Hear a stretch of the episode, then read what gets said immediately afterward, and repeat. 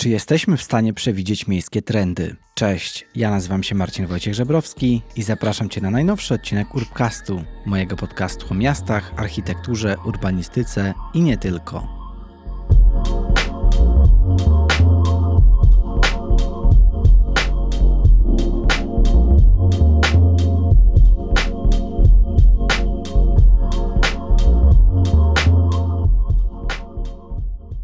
Dzisiaj porozmawiamy o przyszłości, o przyszłości, która czeka nas, nasze miasta, no i o tym, czy jesteśmy w stanie tą przyszłość przewidzieć. Będę rozmawiał z założycielkami Busola Trends, czyli studia foresightowego, w którym dziewczyny badają i analizują zachodzące dookoła nas zmiany tak aby pomóc nam w lepszej nawigacji jutra. Busole Trend tworzą Małgorzata Piskusz, analityczka trendów i badaczka specjalizująca się w technikach ilościowych, a także Karolina Tucker, która jest multidyscyplinarną projektantką specjalizującą się w metodologii Futures Thinking. Dlaczego warto w ogóle o tym rozmawiać? Myślę, że niesamowicie intrygujące jest właśnie to, czy jesteśmy w ogóle w stanie poznać przyszłość naszych miast jak możemy pracować na różnych scenariuszach przyszłości, ale także poruszymy dzisiaj takie bardziej abstrakcyjne kwestie, czyli czym w ogóle jest miasto.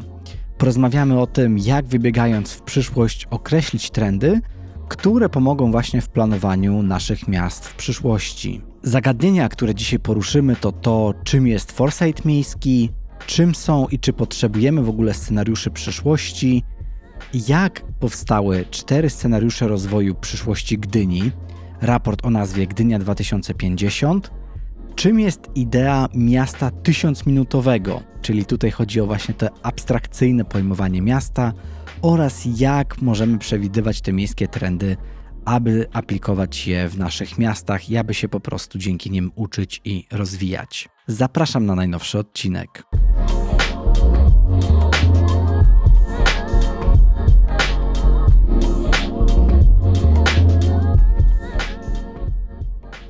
Gosia Karolina, chciałem Was serdecznie powitać w Urbkaście. Cześć. Hej. Wy razem tworzycie busolę, o której dzisiaj e, będziemy rozmawiać. Busola Trends, czyli takie studio foresightowe.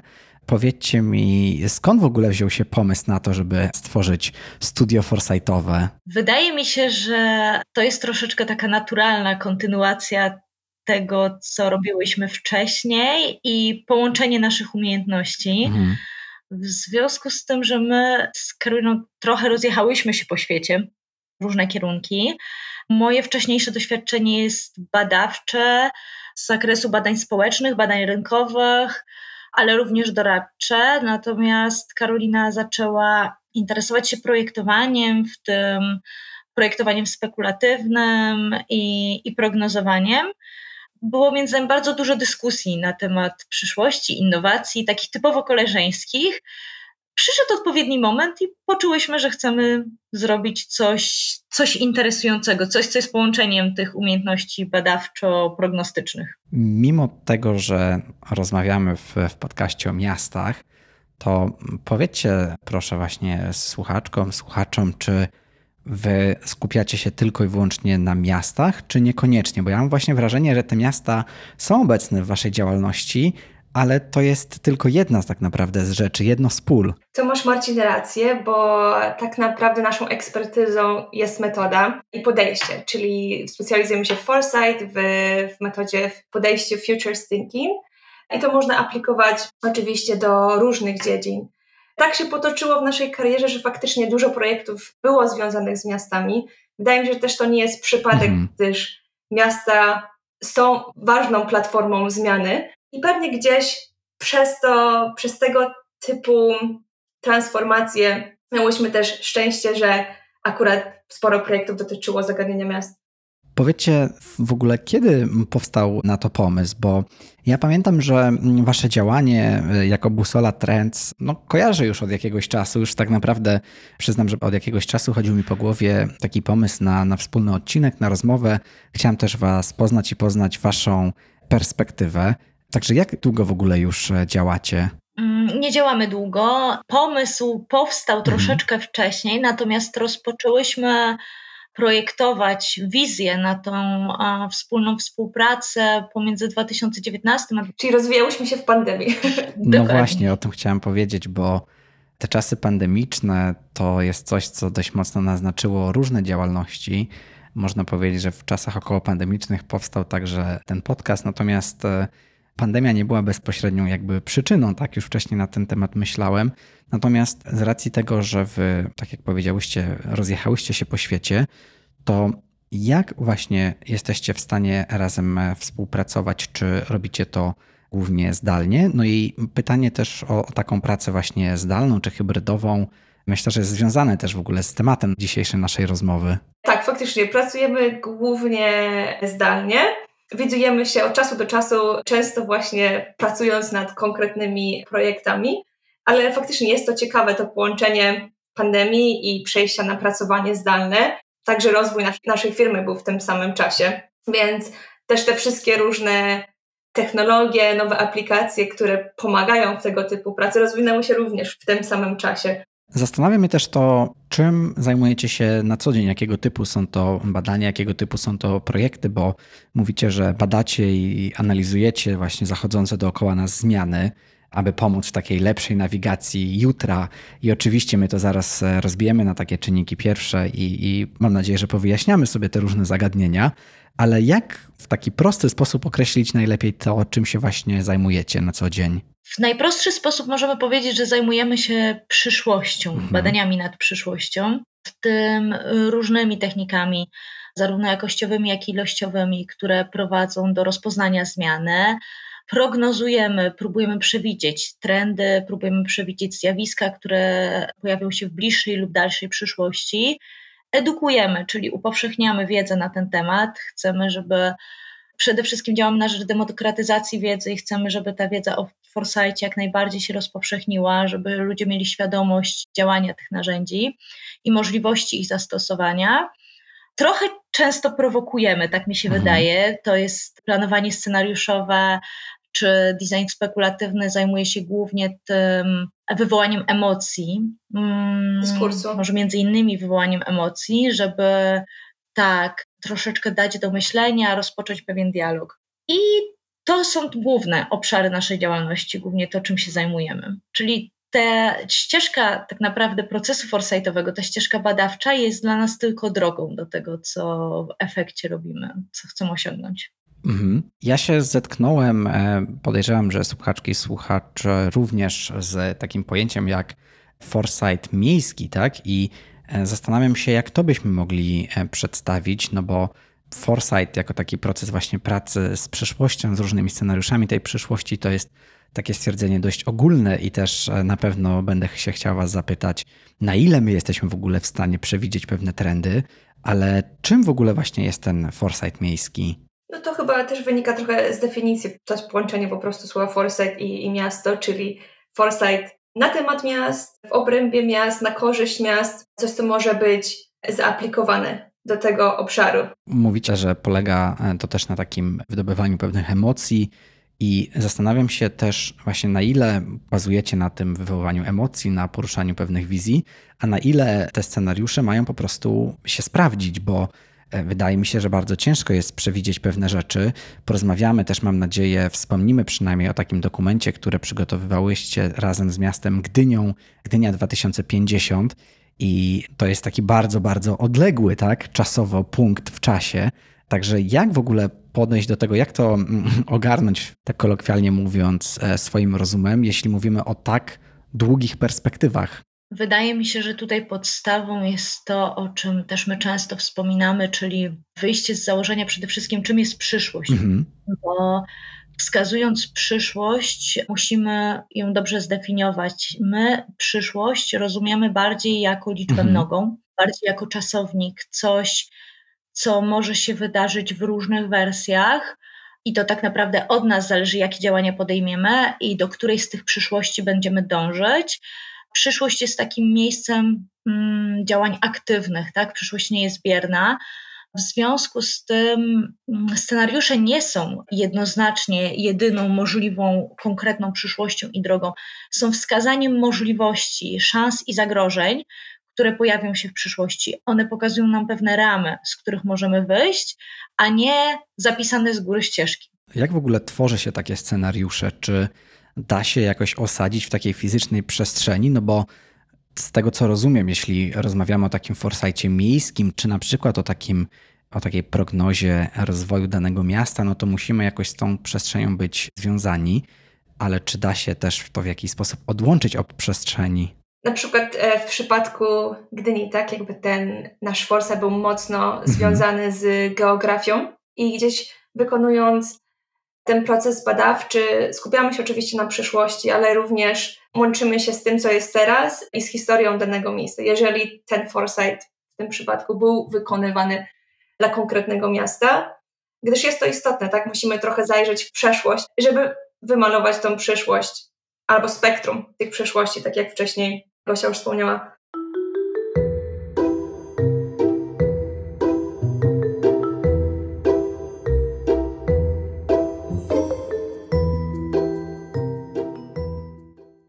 Czy my w ogóle tych e, scenariuszy potrzebujemy? No bo dzieją się różne rzeczy. Dzieją się takie, których nie jesteśmy w stanie w ogóle przewidzieć, albo jesteśmy w stanie przewidzieć, ale naprawdę na dosłownie sekundy czy momenty przed. Mam tu na myśli nie tylko już wspomnianą pandemię, czy też e, wojnę, tak, która też jest takim tematem nam cały czas nam obecnym. No właśnie, czy, jak i czemu w ogóle potrzebujemy tych scenariuszy w tobie tego, co się dzieje na świecie? Wydaje mi się, że przede wszystkim tutaj wracając do określenia, czy jesteśmy w stanie je przewidzieć, jesteśmy w stanie przewidzieć, doszukiwać się pewnych sygnałów zmian, które wskażą nam nawet na te najbardziej radykalne scenariusze przyszłości i pokażą nam nasze nieprzygotowanie bądź dobre przygotowanie na taką przyszłość. Scenariusz nie tylko jest elementem, punktem wyjścia do budowania naszej strategii, ale jest przede wszystkim informacją dla nas. Czy my jesteśmy gotowi zmierzyć się z tym, co może nadejść i czy my możemy wykorzystać szanse, które się pojawiają wraz z rozwojem pewnych trendów, zjawisk na świecie.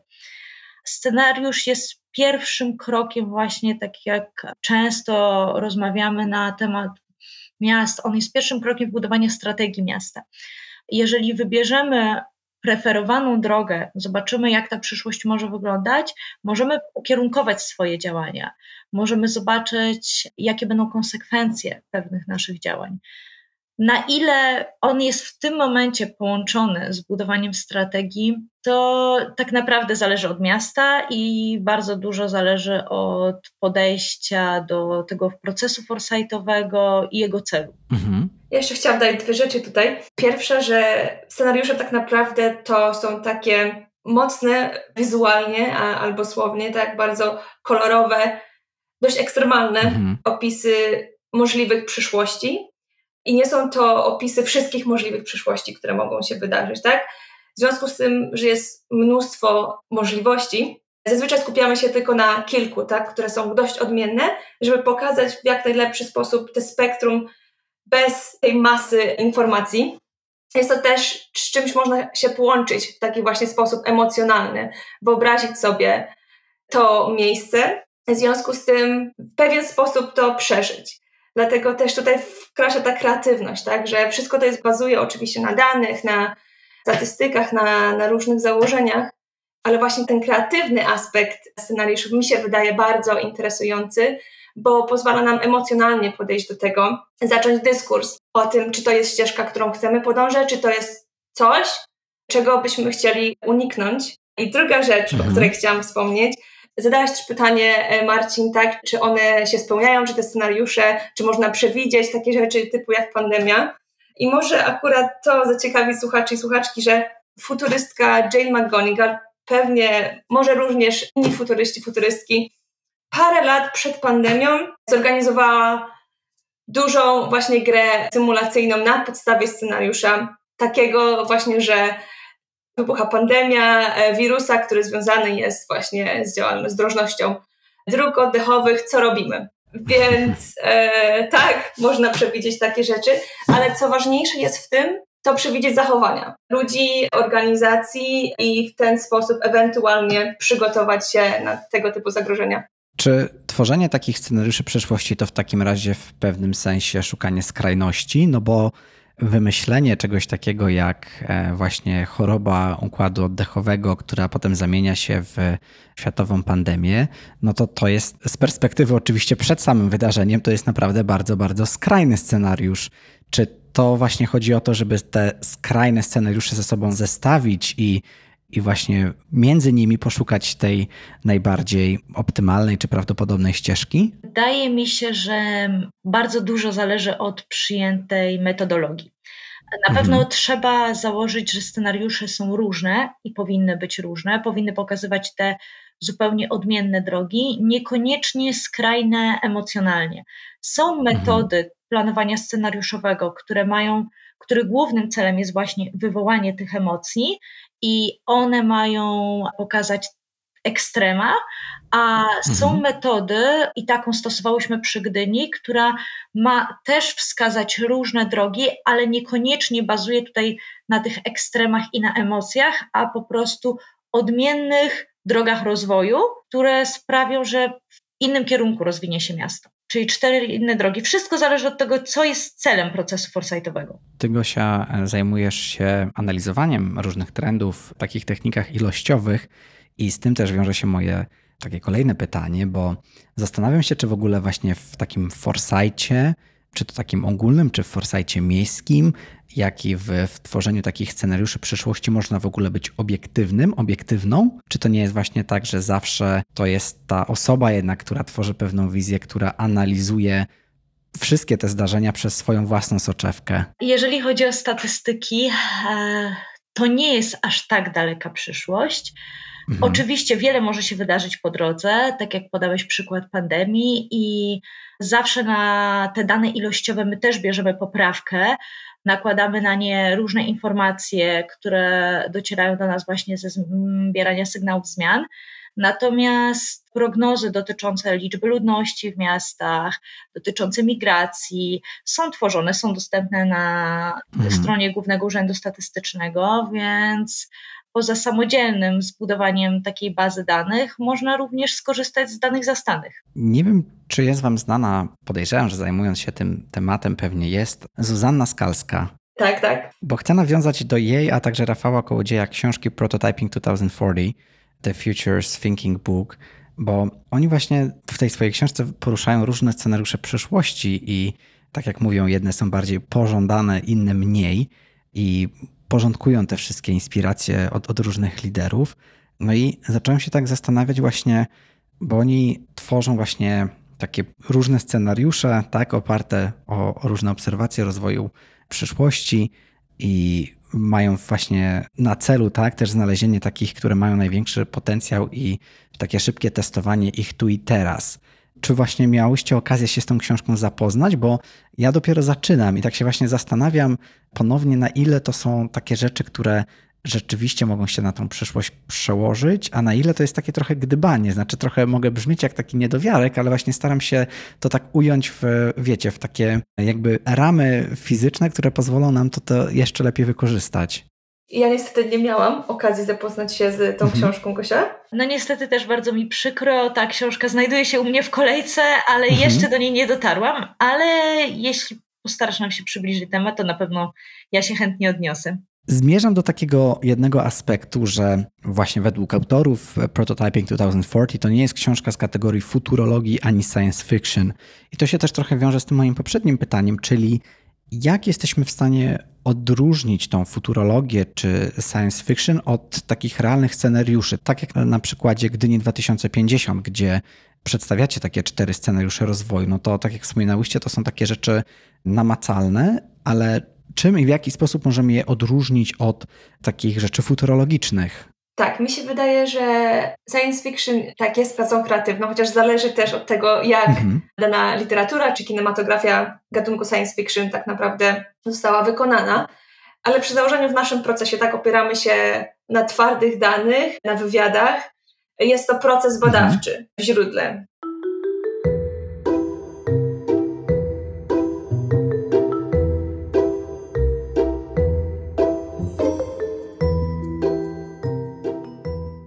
Jak w takim razie wyglądał proces powstawania tego raportu czterech scenariuszy przyszłości dla Gdyni, Gdynia 2050, bo to jest coś, co myślę, że pozwoli też, jeśli słuchacze, słuchaczki po naszej rozmowie będą chcieli sięgnąć do opisu, no to tam też z chęcią dodam e, link do tego raportu, więc będą mogli namacalnie to zobaczyć.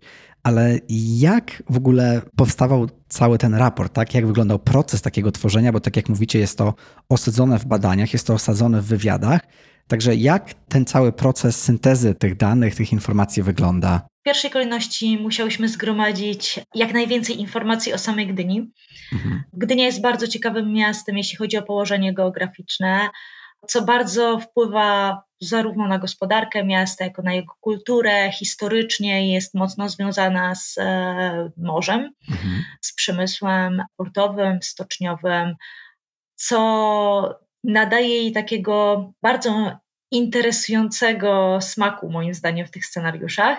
Musiałyśmy dużo dowiedzieć się tak naprawdę na ten temat, jak to wygląda, jakie są najnowsze na przykład kontrakty podpisywane, jakie są strategie na rozwój e, poszczególnych przedsiębiorstw, które działają na terenie miasta, jakie są prognozy na rozwój samego miasta, jeżeli chodzi o na przykład właśnie liczbę ludności, czyli gromadziłyśmy wszystkie te dane ilościowe, dane pochodzące z dane gospodarcze i wszystkie sygnały kulturowe, które mówiły nam, że w Gdyni zachodzi pewna zmiana.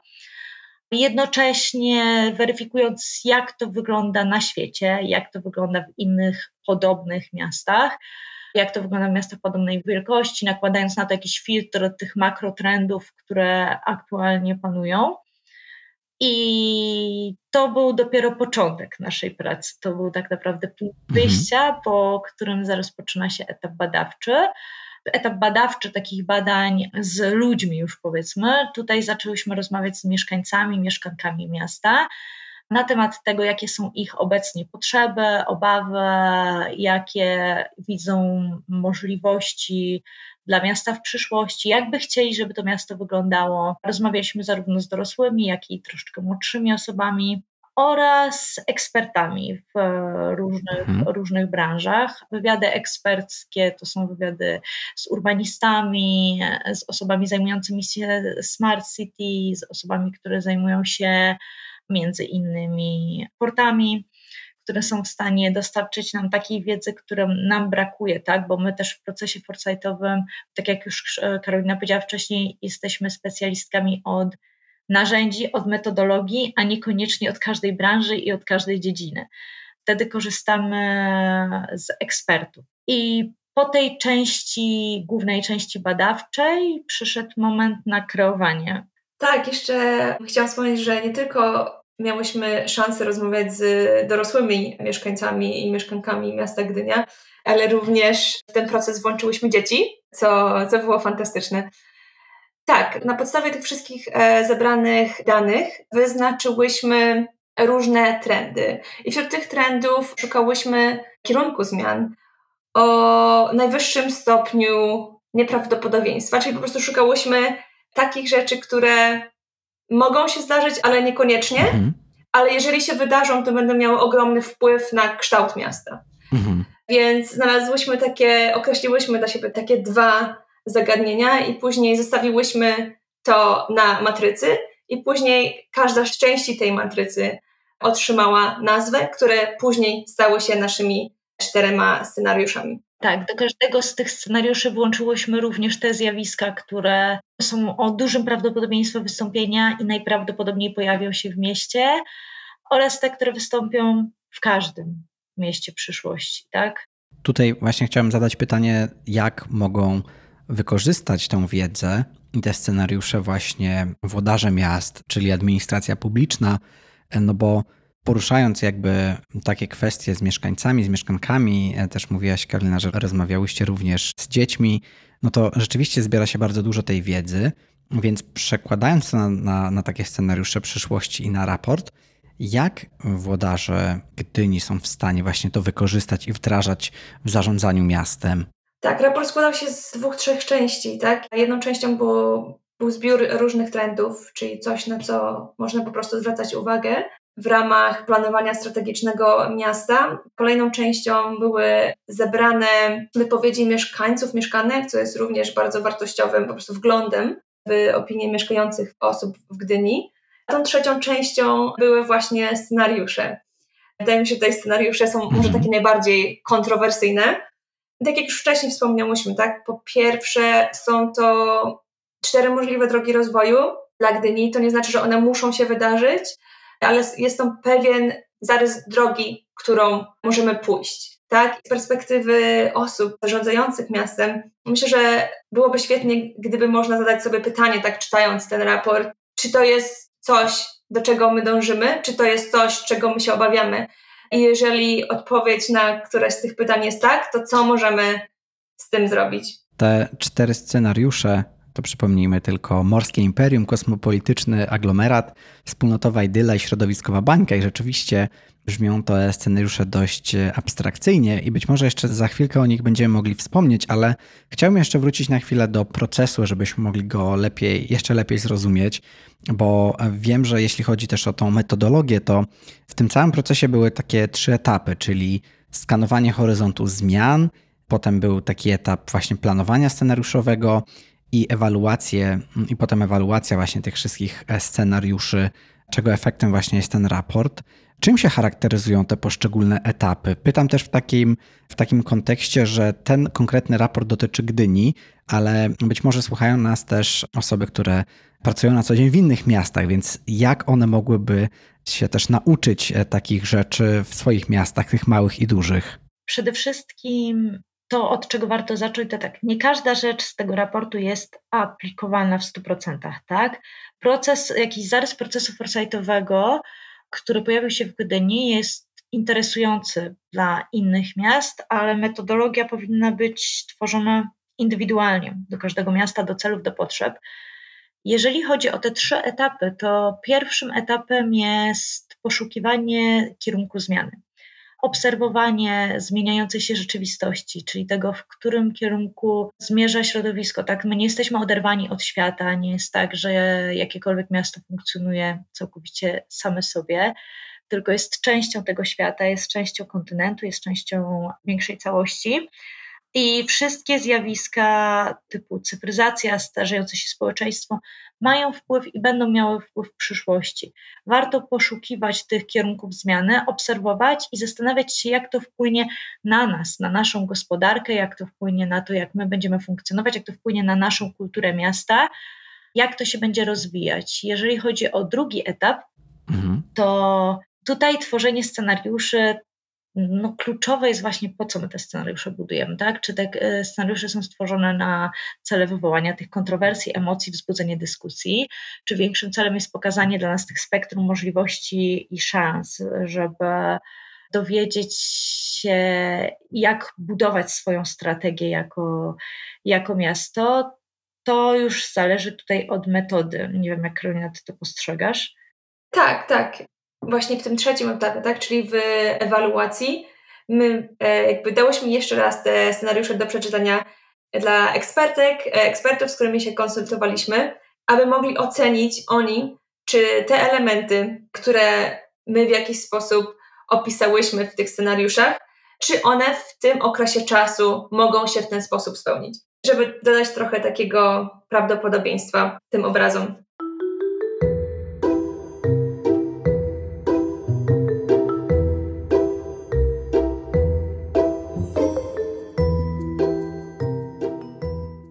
Gdynia, z tego co wiem, nie jest pierwszym miastem, czy jedynym miastem, w którym też takie scenariusze przyszłości powstały, bo tutaj też wymieniacie Konin, Lublin, które też otrzymały takie wizje 2050, czy na przykład Gdańsk przyszłości. Czy miałyście okazję się z tymi raportami zapoznać? Czy są one właśnie, czy te wizje, tak, czy te scenariusze są zupełnie inne, czy są może jakieś elementy, które się w tych polskich miastach pokrywają? Miałyśmy okazję, znaczy ja mhm. miałam okazję nie ze wszystkimi, ale z większością tak. Są pewne rzeczy, które oczywiście się powielają, bo są pewne rzeczy charakterystyczne, które się prawdopodobnie rozwiną w 2050 roku.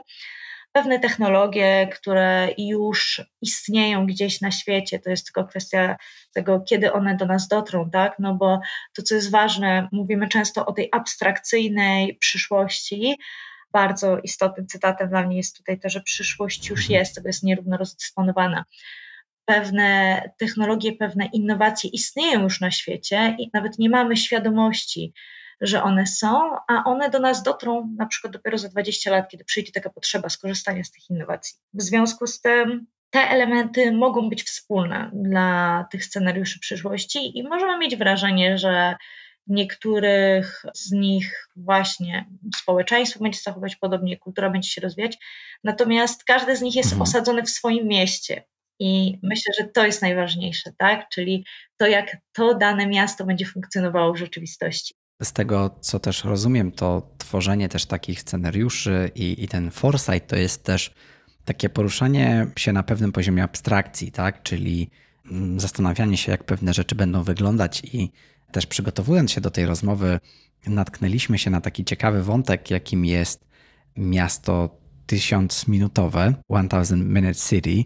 I to jest coś, co, co mnie też zainteresowało, ponieważ według tego pojęcia stworzonego właśnie przez taką organizację Torino Stratospherica, to polega to po prostu na tym, że być może to miasto tak naprawdę jest wszędzie, tak? Że nie powinniśmy mówić o mieście minutowym, 10-minutowym, 15, tak? Tym słynnym 15-minutowym, tylko tak naprawdę miasto jest wszędzie, gdzie się poruszamy i tak długo jak jesteśmy połączeni z internetem, czy w jakiś inny sposób połączeni z innymi ludźmi, to my to miasto po prostu tworzymy, gdziekolwiek jesteśmy. Zastanawiam się, jak wy na to patrzycie, czyli czy podobnie postrzegacie to, że można spojrzeć na miasto w taki sposób bardzo abstrakcyjny, odwołując się do przyszłości. Mhm. Zawsze też proces badawczy zaczynam od tego, od definicji, tak, tego, czym tak naprawdę jest miasto. Tych definicji jest trochę w zależności od y, czasu, ery, w której się znajdujemy. Nas też ten czas był wyjątkowy, tak, bo tworzyłyśmy ten raport podczas pandemii i też wtedy właśnie natknęłyśmy się na ten koncept miasta tysięczno-minutowego. I tak, ten koncept, tak jak Marcin wspomniałeś, zakłada tak, że my miasto nosimy ze sobą. Jeżeli tylko jesteśmy w stanie podłączyć się do internetu, który daje nam zarówno i kulturę, rozrywkę, wymianę myśli, edukację, wymianę dóbr, to, co tak naprawdę, czym staje się miasto? Czy miasto jest siecią obywateli, czy miasto jest po prostu geograficznym, fizycznym skupiskiem budynków i infrastruktury? Czy możemy wyobrazić sobie przyszłość z miastem, które nie jest fizycznie osadzone?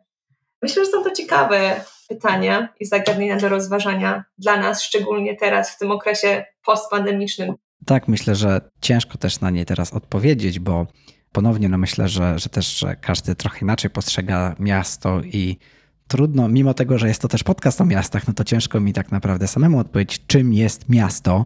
Natomiast ty, Gosia, jak też piszesz o sobie, lubisz szukać odpowiedzi na takie pytania, co jeśli i co wtedy, czyli co jeśli tak naprawdę miasta są tylko jakimiś takimi tworami, które zmieniają swoją formułę, tak, zmieniają swoje postrzeganie i być może nie będziemy już więcej mówić o, o miastach w takim sensie fizycznym, tylko właśnie o mieście w kontekście pojmowania czy przynależności. Co o tym sądzisz? Moim zdaniem jest to bardzo fajna i bardzo ciekawa koncepcja. W pewnym sensie można zauważyć właśnie te związane z pandemią zmiany w kierunku tego, że miasto jest tym ośrodkiem, ale jest tym ośrodkiem niekoniecznie potrzebnym nam fizycznie, jest tym ośrodkiem, do którego my możemy w ostateczności przyjechać raz na jakiś czas, jeżeli tego potrzebujemy, natomiast łączymy się z nim. Mnie też bardzo interesuje tutaj, jak się to będzie rozwijać w połączeniu z tymi cyfrowymi bliźniakami miast, czyli przestrzenią, miastem wirtualnym. Wyobraźmy sobie taką sytuację, że nie tylko jesteśmy częścią, przynależymy do danego miasta, mimo że fizycznie w nim nie zamieszkujemy, ale też odwiedzamy je wirtualnie. Odwiedzamy urzędy, odwiedzamy sklepy, które potem przysyłają nam paczki do domu. Może odwiedzamy również tam e, teatry, uczestniczymy w spotkaniach.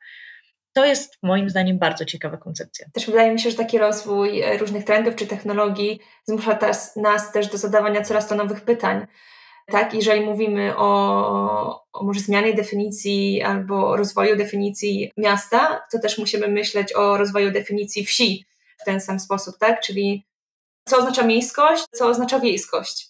No tak, teraz w okresie powstania tak zwanego międzymieścia, tak, to się mam wrażenie zaczyna wszystko zlewać w jedną całość i tak naprawdę nawet mieszkając na obrzeżach miasta, czy nawet na obszarze wiejskim, jesteśmy w stanie powiedzieć, że jesteśmy dalej w mieście, tak? bo jesteśmy tak dobrze czasem skomunikowani czy połączeni również za pomocą tego internetu, bo wspominałaś Gosia o tym, że odwiedzamy to wirtualne miasto, ale tak naprawdę my już chyba żyjemy na takim właśnie pograniczu miasta rzeczywistego, miasta fizycznego, miasta, no właśnie, takiego internetowego miasta, które które jest nienamacalne, tak? No bo to, że zamawiamy za pomocą internetu jakieś usługi, jakieś towary, no to to potem sprawia, że, że oddziałujemy fizycznie na tą przestrzeń, bo ktoś jednak ten towar musi dostarczyć. Także tutaj właśnie próbując też wejść na taki poziom bardziej abstrakcyjny e, razem za, za tym pojęciem miasta tysięczno-minutowego, to myślę, że mamy naprawdę duże pole do popisu.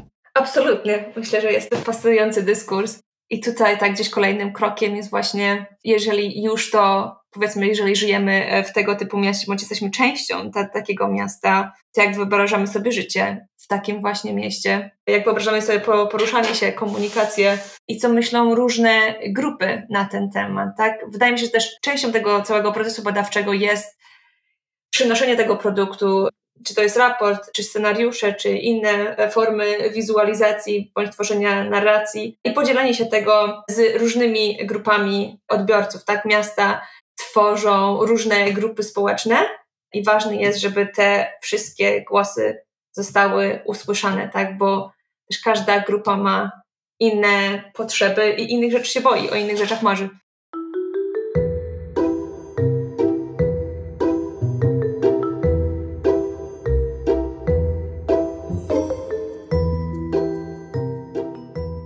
Zastanawia mnie jeszcze mm, na koniec, żeby to trochę podsumować też, jakie wy macie spojrzenie na, na waszą przyszłość, tak? Jakie są wasze scenariusze rozwoju?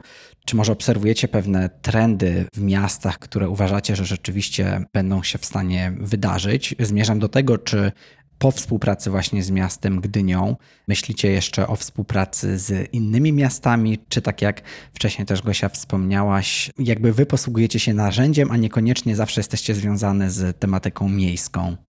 Wydaje mi się, że to jest otwarte. Na zasadzie jasne, chętnie podejmujemy tematy związane z miastami, w ogóle takie tematy bardziej przestrzenne.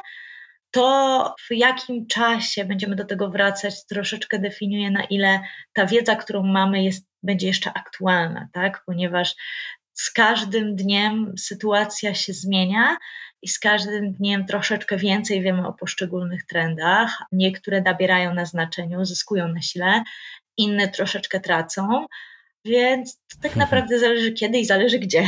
Chciałbym spuentować w takim razie takim pytaniem, czy takim trochę przewrotnym. Czy jesteśmy w ogóle w stanie przewidzieć te miejskie trendy? Tak i nie. Czyli doskonała odpowiedź. Ekspercka odpowiedź. Tak, to, tak, dokładnie, to zależy, ale może ja podam przykład, dlaczego te trendy przewidujemy i, i co my pokazujemy. Pewne rzeczy po prostu się dzieją i się staną, tak? Tak jak właśnie starzejące się społeczeństwo, tak jak cyfryzacja, tak jak niestety problem degradacji naszego środowiska naturalnego.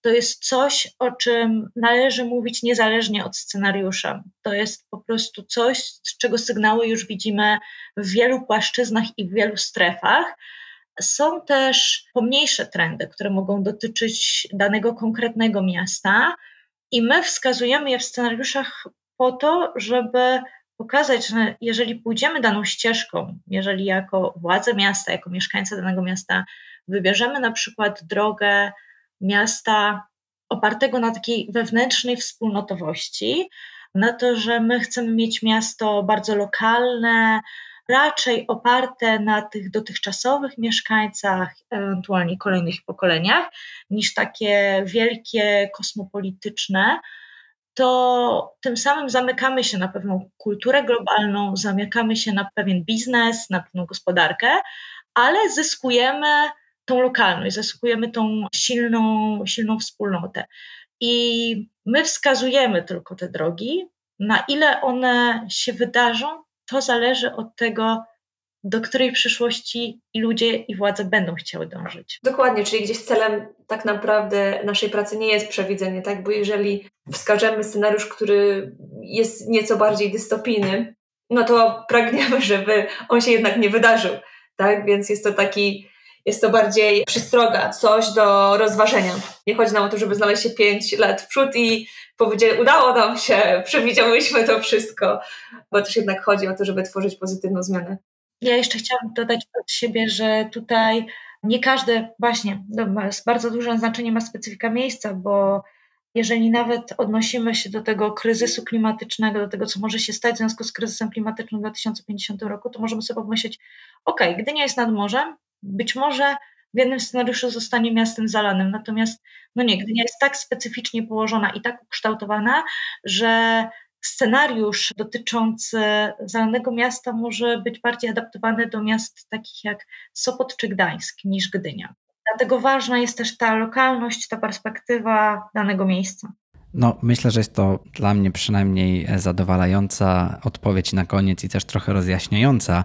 I też cieszę się, że to jest też wyznaczanie pewnych kierunków, ale niekoniecznie właśnie próba odpowiedzi na, na dane pytanie, bo ciężko jest e, tak naprawdę przewidzieć coś, co się wydarzy za 50 czy 100 lat. I w tym właśnie trendzie na koniec chciałem jeszcze Was zapytać o taką ostatnią rzecz, o polecenie książki. Czy miałybyście jakąś książkę do polecenia słuchaczkom i słuchaczom? Być może związaną z tematem? Ja mam do polecenia dwie książki. Są one związane z Foresightem, ale w ramach demokratyzacji wiedzy właśnie wybrałam takie książki, które mogą e, zachęcić i zainteresować czytelników do tego, aby zainteresować się bardziej takim sposobem myślenia. Są to książki angielskojęzyczne. Pierwsza nazywa się How to Research Trends, którą napisała Els Dragt, holenderska trend watcherka i jest to książka, która wyjaśnia po prostu właśnie jak szukać sygnałów zmian, jak opisywać trendy, jak je analizować, czyli taka bardzo techniczna. A druga książka to książka futurystki Jane McGonigal Imaginable. Jest to książka, która jest e, napisana takim fajnym, lekkim językiem, właśnie na temat e, scenariuszy, e, jak podchodzić do scenariuszy, jak je przeprowadzać, ale również mówi o tym, jak przygotowywać się już teraz na różne przyszłości, które mogą nadejść, tak? Czyli na przykład możemy zapisać się, nie wiem, na kurs dronem, zobaczyć jak to jest, tak?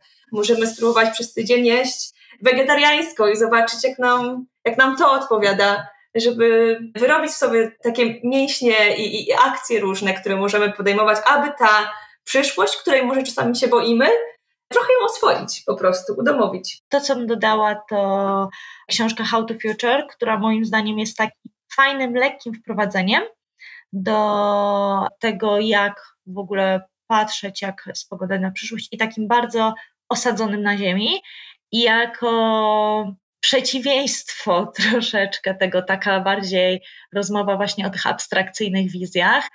Książka, którą ja bardzo lubię z projektu Speculative Edu. Moim zdaniem książka na temat designu spekulatywnego pokazująca w pełnym sensie, czym jest design spekulatywny i tam dopiero możemy zobaczyć i poczuć, czym jest najbardziej ta abstrakcyjna wizja i to myślenie abstrakcyjne, które wbrew pozorom też jest bardzo, bardzo istotne i jest takim kołem napędowym kreatywności i innowacji. Słuchajcie, bardzo Wam dziękuję e, za te polecenia i za to, że się nie pokryły, ale jednak tworzą jakąś, jakąś spójną całość. Dziękuję Wam, że podzieliłyście się swoją wiedzą. Cieszę się, że porozmawialiśmy też na przykładzie raportu Gdyni, na przykładzie czterech scenariuszy przyszłości, bo to jest coś, co namacalnie właśnie możecie też zobaczyć, klikając w link w opisie tego odcinka. A póki co, Gosia Karolina, chciałam Wam serdecznie podziękować za bycie częścią Urbcastu. Dzięki. Dziękujemy również. Dziękuję bardzo.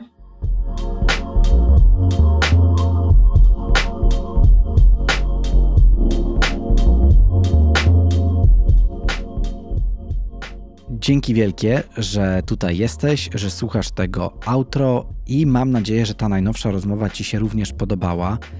Chociaż mam oczywiście świadomość tego, że to była taka bardziej abstrakcyjna rozmowa i może nie ma tutaj od razu wielu takich gotowych porad odnośnie tego, jak wdrożyć różne miejskie trendy do swojego miasta jako mieszkaniec, mieszkanka, czy na przykład osoba pracująca w urzędzie miasta, ale liczę na to, że przybliżyliśmy Ci to właśnie na czym polega idea future thinking, foresightu miejskiego, tworzenia takich scenariuszy przyszłości, a także jak myśleć o mieście bardziej abstrakcyjnie. Jeśli ta rozmowa przyniosła Ci wartość, będę bardzo wdzięczny, jeśli wesprzesz mnie na moim Patronite, czyli na takiej platformie, gdzie możesz wspierać twórców dowolnie wybraną przez siebie kwotą. Wystarczy, że wejdziesz na patronite.pl łamane na urbcast, a dzięki Tobie dalej będę mógł niezależnie tworzyć ten podcast. Dzięki wielkie i do usłyszenia.